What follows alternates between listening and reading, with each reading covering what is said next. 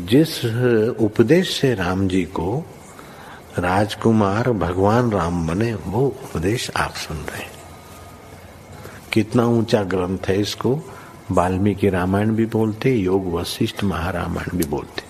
राम तीर्थ ने इसी का बार बार अध्ययन किया था। ये आप भी शांत हो जाएँगे परमात्मा में, और दूसरों को भी शांति देने की क्षमता देने वाला ये सद ग्रंथ है।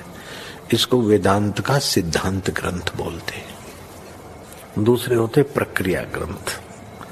ये ये करके फिर कब वो आचार्य बनो, तब समझो, ये तो थोड़ा पढ़ो और फिर वही सिद्धांत की बात। तो बार बार योग वशिष्ठ महारामायण विचारने योग ओम श्री सदगुरु परमात्मा ने श्री वशिष्ठ जी बोले, ही राम जी मोक्ष रूपी स्त्री के कानों के भूषण संतों की संगति है।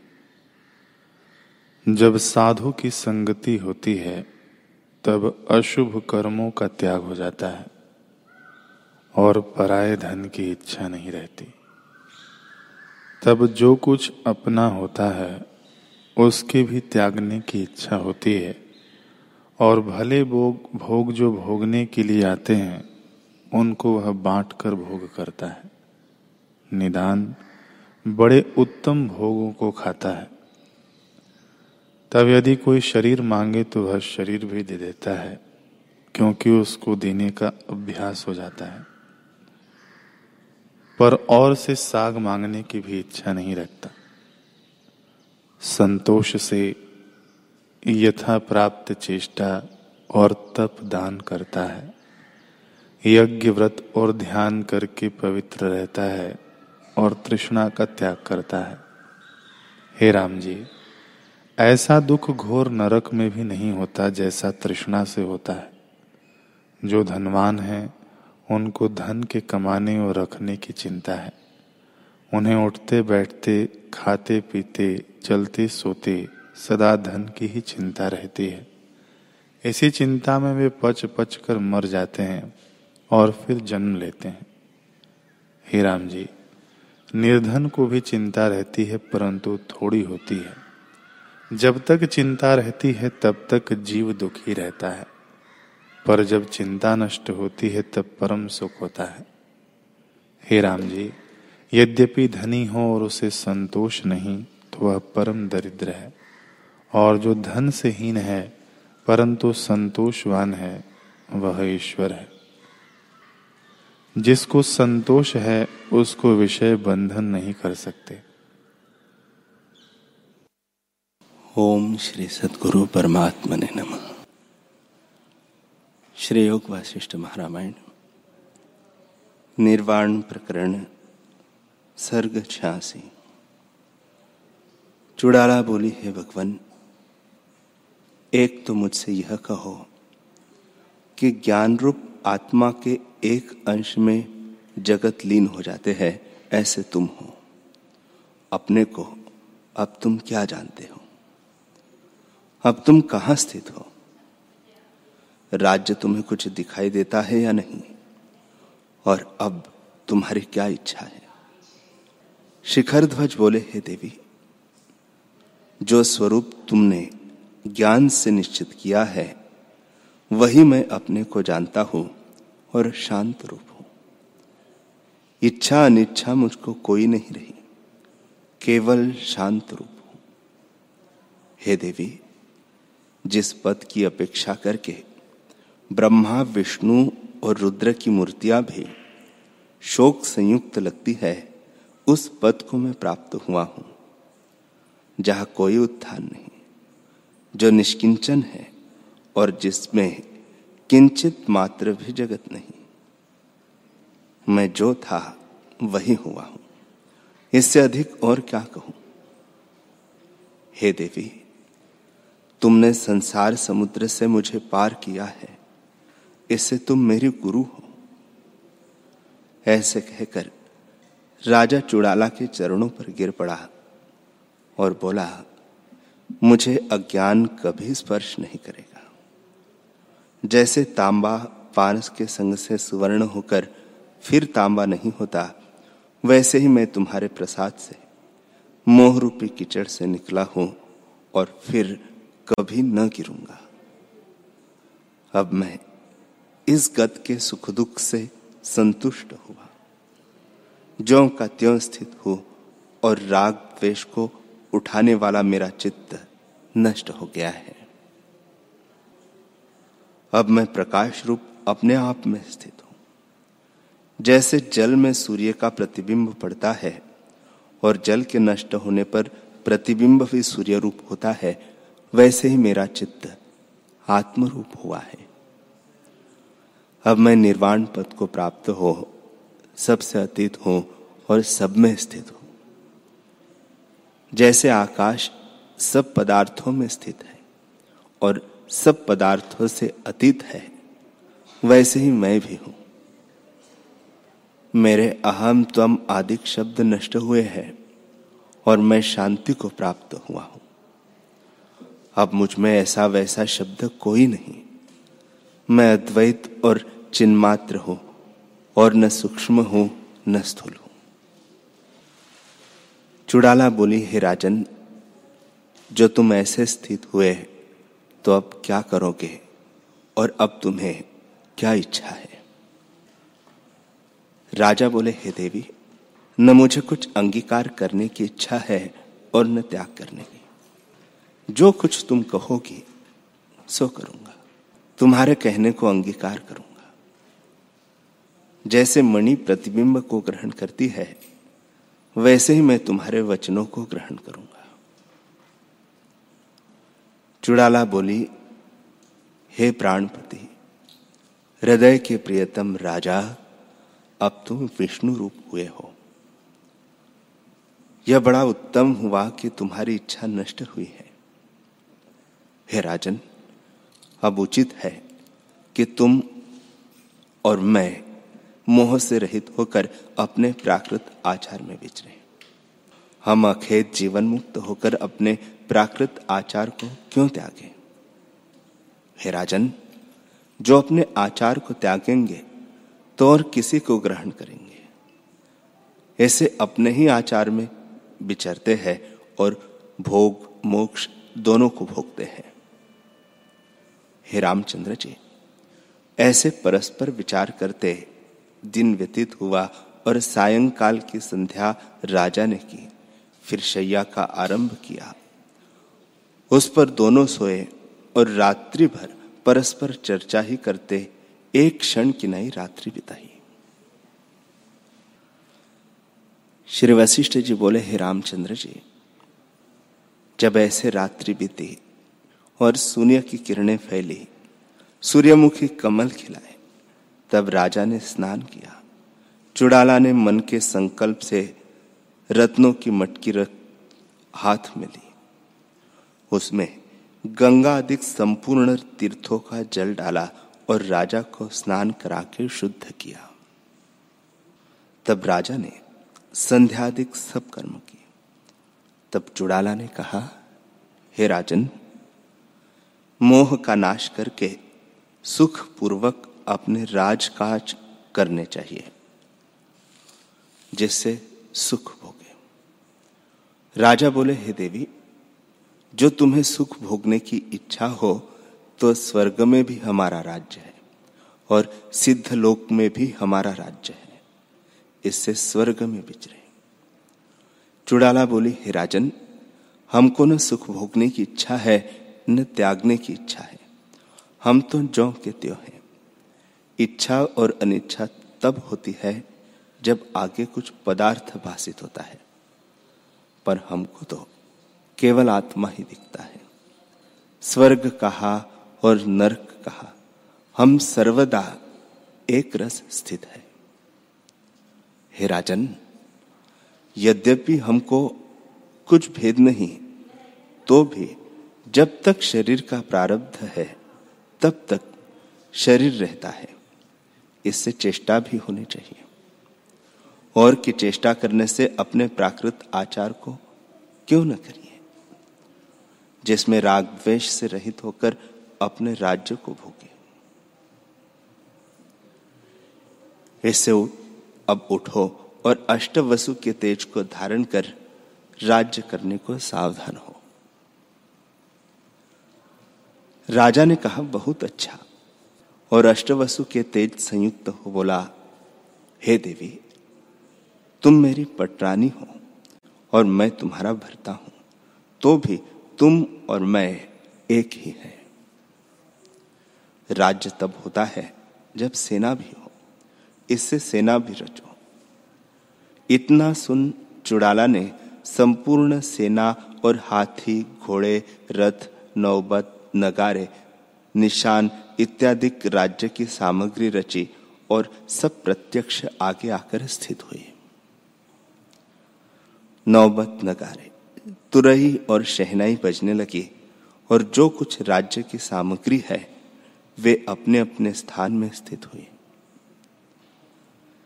राजा के सिर पर छत्र फिरने लगा और राजा और रानी हाथी पर सवार होकर मंदराचल पर्वत के ऊपर चले। आगे पीछे सेना हुई।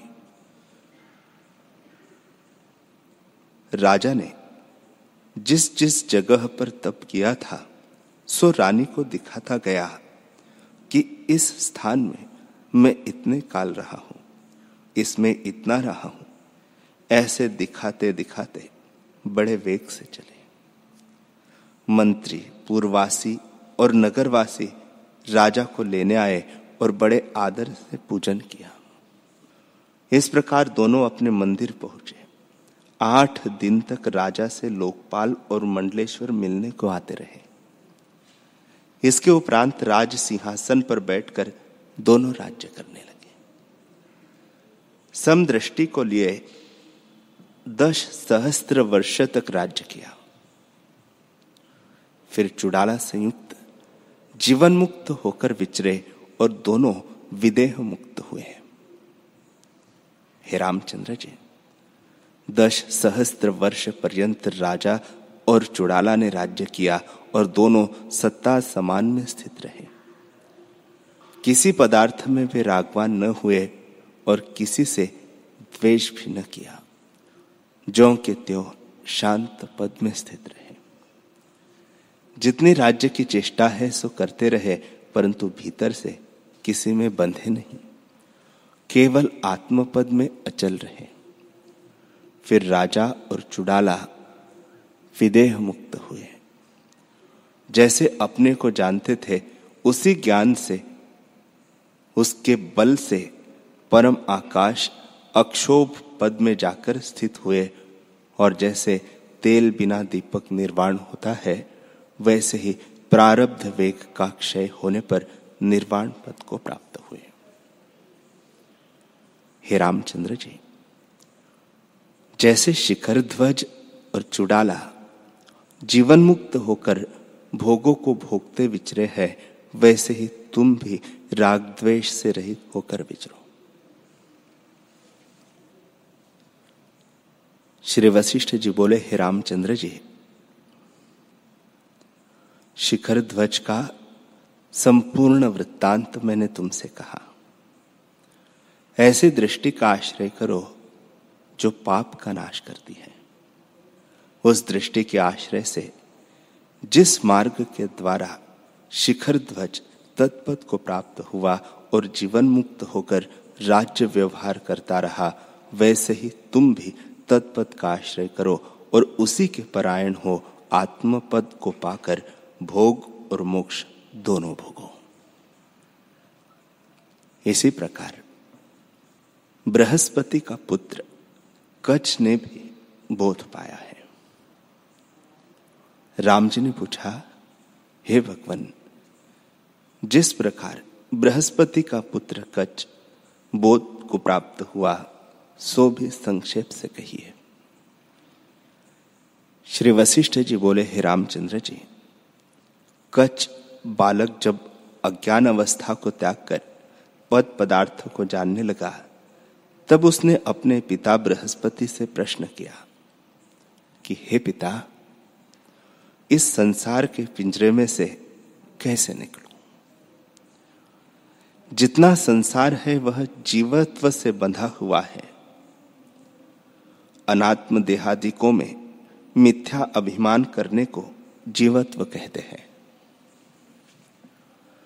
जिसमें अहम त्वम माना जाता है, उस संसार से कैसे मुक्त हो?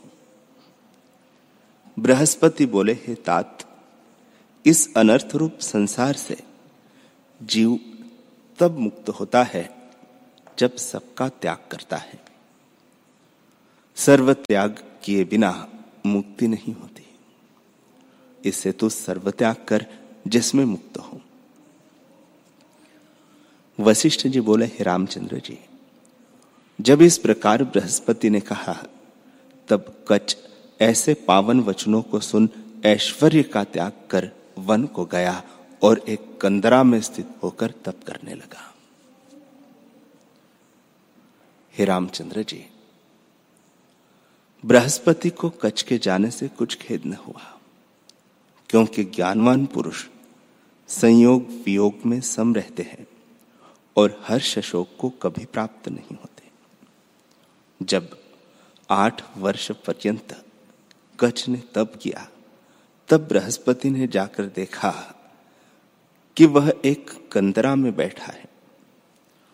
तब वह कच्छ के पास आ गए। कच्छ ने पिता का पूजन गुरु की भांति किया। बृहस्पति ने कच्छ को गले लगाया। तब कच्छ ने गदगद वाणी से प्रश्न किया, हे पिता, आठ वर्ष बीते, मैंने सर्वत्याग किया है तो भी शांति को नहीं प्राप्त हुआ। जिससे मुझे शांति हो, सो कहो। बृहस्पति ने कहा, हे तात सर्व त्याग कर, जिससे तुझे शांति हो। ऐसे कहकर बृहस्पति उठ खड़े हुए और आकाश मार्ग को चले गए। राम, जब बृहस्पति ने ऐसे कहकर वे चले गए, तब कच आसन और मृगछाला को त्याग कर और वन को चला और एक कंदरा में जाकर स्थित हुआ। तीन वर्ष वहाँ व्यतीत हुए तो फिर बृहस्पति आए और देखा कि कच स्थित बैठा है। तब कच ने भली प्रकार गुरु की तरह उनका पूजन किया और बृहस्पति ने कच को गले लगाया। तब कच ने कहा, हे पिता, अब तक मुझे शांति नहीं हुई है। मैंने सर्वत्याग भी किया, क्योंकि आप अपने पास कुछ नहीं रखा। इसे जिससे मेरा कल्याण हो, वही कहो। बृहस्पति ने कहा, हे तात, अब भी सर्व त्याग नहीं हुआ। सबके कारण चित्त का जब त्याग करोगे, तब सर्व त्याग होगा। इससे चित्त का त्याग करो।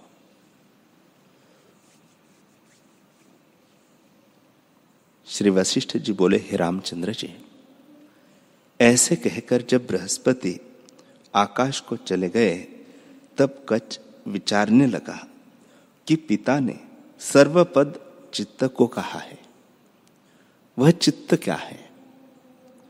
प्रथम वन के पदार्थों को देखकर विचारने लगा कि यह चित्त है। फिर देखा कि यह भिन्न भिन्न है।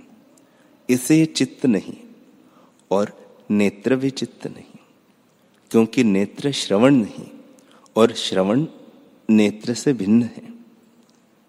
श्रवण भी चित्त नहीं इसी प्रकार सब इंद्रिया चित्त नहीं, क्योंकि एक में दूसरे का अभाव है। फिर चित्त क्या है, जिसको जानकर त्याग करो। फिर विचार किया कि पिता के पास स्वर्ग में जाऊँ। हे रामचंद्र जी, ऐसे विचार कर कच उठ खड़ा हुआ और दिगंबर होकर आकाश को चला। जब पिता के पास पहुँचा, तब पिता का पूजन करके बोला, हे तैतीस कोटि देवताओं के गुरु, चित्त का रूप क्या है? उसका रूप कहिए, जिसमें मैं उसका त्याग करूँ. बृहस्पति बोले, हे पुत्र, चित्त अहंकार का नाम है। वह अज्ञान से उपजा है और आत्मज्ञान से इसका नाश होता है। जैसे रस्सी के अज्ञान से सर्प दिखता है और रस्सी के जानने से सर्प भ्रम नष्ट हो जाता है। ऐसे अहम भाव का त्याग कर और स्वरूप में स्थित हो। कच बोले, हे पिता अहम भाव का त्याग कैसे करो? अहम तो मैं ही हूँ, फिर अपना त्याग करके स्थित कैसे हो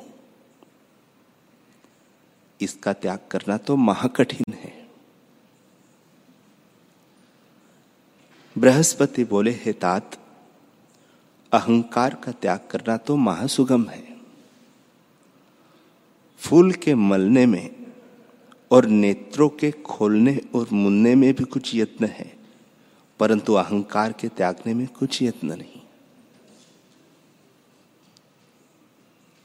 हे पुत्र, अहंकार कुछ वस्तु नहीं, भ्रम से उत्पन्न है। जैसे मूर्ख बालक अपनी परछाई में वैताल की कल्पना करता है, रस्सी में सर्प दिखता है, मरुस्थल में जल की कल्पना होती है और आकाश में भ्रम से दो चंद्रमा दिखते हैं, वैसे ही परिचिन्न अहंकार अपने प्रमाद से उपजा है। आत्मा शुद्ध आकाश से भी निर्मल है। और देश, काल, वस्तु के परिच्छेद से रहित सत्ता सामान्य चिन्मात्र है। उसमें स्थित हो जो तेरा स्वरूप है। तू आत्मा है। तुझ में अहंकार कभी नहीं है। हे साधु, आत्मा सर्वदा सब प्रकार, सब में स्थित है। उसमें अहम भाव किंचित भी नहीं है। जैसे समुद्र में धूल कभी नहीं होती, वैसे ही आत्मा में अहंकार कभी नहीं है। आत्मा में न एकत्व है और न द्वैत। वह केवल अपने आप में स्थित है, और जो नाना आकार देख पड़ते हैं, वे चित्त के स्फुरण से है। चित्त के नष्ट होने पर आत्मा ही शेष रहता है। इससे अपने स्वरूप में स्थित हो जैसे तेरा दुख नष्ट हो जावे। जो कुछ यह देख पड़ता है, इसमें भी आत्मा है। जैसे पत्र, फूल, फल सब बीज से उत्पन्न होते हैं, वैसे सब आत्मा का चमत्कार है। वशिष्ठ जी बोले, हे रामचंद्र जी जब इस प्रकार बृहस्पति ने उत्तम उपदेश किया, तब कच उसे सुनकर स्वरूप में स्थित हुआ और जीवन मुक्त होकर विचरा। हे राघव, जैसे कच जीवन मुक्त होकर विचरा और निरअहकार हुआ, वैसे ही तुम भी निष्काम होकर विचरो और केवल अद्वैत पद को प्राप्त हो, जो निर्मल और शुद्ध है। जिसमें अद्वैत या द्वैत कुछ नहीं। तुम उसी पद में स्थित हो। तुम में दुख कोई नहीं। तुम आत्मा हो और तुम में अहंकार भी नहीं। तुम ग्रहण या त्याग किसका करो? जो पदार्थ हो ही नहीं तो ग्रहण या त्याग किसका हो? हे रामचंद्र जी, जैसे आकाश में फूल नहीं तो उसका ग्रहण क्या और त्याग क्या? वैसे ही आत्मा में अहंकार नहीं। जो ज्ञानवान पुरुष है, वे अहंकार का ग्रहण और त्याग नहीं करते। मूर्ख को एक आत्मा में नाना आकार दिखते हैं। इससे किसी का शोक करता है और कहीं हर्ष करता है। तुम कैसे दुख का नाश चाहते हो? दुख तो तुम में है ही नहीं तो तुम कैसे उसका नाश करने को समर्थ हुए हो? जो कुछ आकार भाषित होते हैं, वे मिथ्या है, पर उनमें जो अधिष्ठान है, वह सत्य है। मूर्ख मिथ्या करके सत की रक्षा करते हैं कि मेरे दुख नष्ट हो। राम जी बोले हे भगवान, तुम्हारे प्रसाद से मैं तृप्त हुआ हूँ और तुम्हारे वचन रूपी अमृत से अघा गया हो।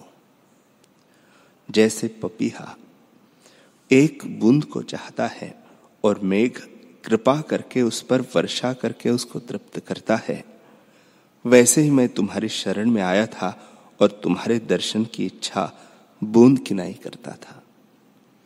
पर तुमने कृपा करके ज्ञान रूपी अमृत की वर्षा की, उस वर्षा से मैं अघा गया हूँ। अब मैं शांत पद को प्राप्त हुआ हूँ। मेरे तीनों ताप मिट गए हैं और कोई वासना मुझमें नहीं रही। तुम्हारे अमृत रूपी वचनों को सुनकर मेरा जी नहीं भरता। जैसे चकोर चंद्रमा को देखकर किरणों से तृप्त नहीं होता वैसे ही तुम्हारे अमृत रूपी वचनों से मैं तृप्त नहीं होता। इससे एक प्रश्न करता हूँ, उसका उत्तर कृपा करके दीजिए। हे भगवान, मिथ्या क्या है और सत क्या है जिसकी रक्षा करते हैं? श्री वशिष्ठ जी बोले, हे रामचंद्र जी, इस पर एक आख्यान है जो कहता हूँ, जिसके सुनने से हँसी आवेगी। आकाश में एक शून्य वन है और उसमें एक मूर्ख बालक है, जो आप मिथ्या है और सत्य के रखने की इच्छा करता है कि मैं इसकी रक्षा करूँगा। अधिष्ठान जो सत्य है, उसको वह नहीं जानता। मूर्खता करके दुख पाता है और जानता है कि यह आकाश है, मैं भी आकाश हूँ और मेरा आकाश है और मैं आकाश की रक्षा करूँगा। ऐसे विचार कर। उसने एक दृढ़ ग्रह इस अभिप्राय से बनाया कि इसके द्वारा आकाश की रक्षा करूँगा। हे रामचंद्र जी, ऐसे विचार करके उसने ग्रह की बहुत बनावट की। वह जो किसी जगह से टूटता फूटता तो वह उसे फिर बना लेता। जब कुछ काल इस प्रकार बीता तो वह ग्रह गिर पड़ा। तब वह रुदन करने लगा कि, हाय, मेरा आकाश नष्ट हो गया। जैसे एक ऋतु व्यतीत हो और दूसरी आवे, वैसे ही काल पाकर जब वह ग्रह गिर गया तो उसके उपरांत उसने कुआँ बनाया और कहने लगा कि यह न गिरेगा, क्योंकि मैं इसकी भली प्रकार रक्षा करूँगा। हे रामचंद्र जी, इस प्रकार कुएँ को बनाकर उसने सुख माना। जब कुछ काल बीता तो जैसे सूखा पत्ता वृक्ष से गिरता है, वैसे ही वह कुआँ भी गिर पड़ा। तब वह बड़े शोक को प्राप्त हुआ कि मेरा आकाश गिर पड़ा और नष्ट हो अब मैं क्या करूँगा?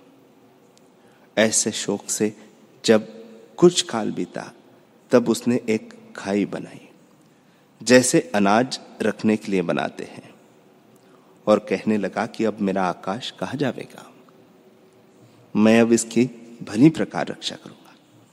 ऐसे खाई बनाकर उसने बहुत सुख माना और अति प्रसन्न हुआ। पर जब कुछ काल पाकर वह खाई भी टूट पड़ी, क्योंकि उपजी वस्तु का विनाश होना अवश्यम है। तो फिर वह रुदन करने लगा कि मेरा आकाश नष्ट हो गया।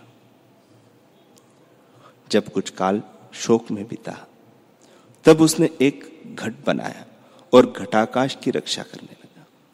कुछ काल में वह घट भी जब नष्ट हो गया, तब उसने एक कुंड बनाया और कुंडाकाश की रक्षा करने कुछ काल के उपरांत कुंड भी नष्ट हो गया। तब शोकवान हो, उसने एक हवेली बनाई और कहने लगा कि अब मेरा आकाश कहा जाएगा? मैं अब इसकी भली प्रकार रक्षा करूँगा। ऐसा विचार कर वह बड़े हर्ष को प्राप्त हुआ। पर जब कुछ काल व्यतीत हुआ, तब हवेली भी गिर पड़ी। तब वह दुख को प्राप्त हो कहने लगा कि हाय हाय मेरा आकाश नष्ट हो गया और मुझे बड़ा कष्ट हुआ है। हे रामचंद्र जी, आत्मा और आकाश के ज्ञान बिना वह मूर्ख बालक इसी प्रकार दुख पाता रहा। जो अपने यथार्थ रूप को जानता और आकाश को भी ज्यो का त्यो जानता तो यह कष्ट काहे को पाता? हरि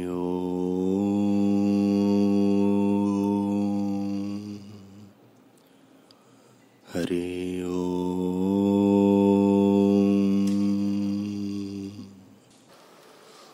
ओम। सहनावतु सहनो भुनक्तु, सह वीर्यं करवावहे, तेजस्विनावधीतमस्तु, मा विद्विषावहे। ओम शांति शांति शांति। श्री सद्गुरुदेव भगवान की जय।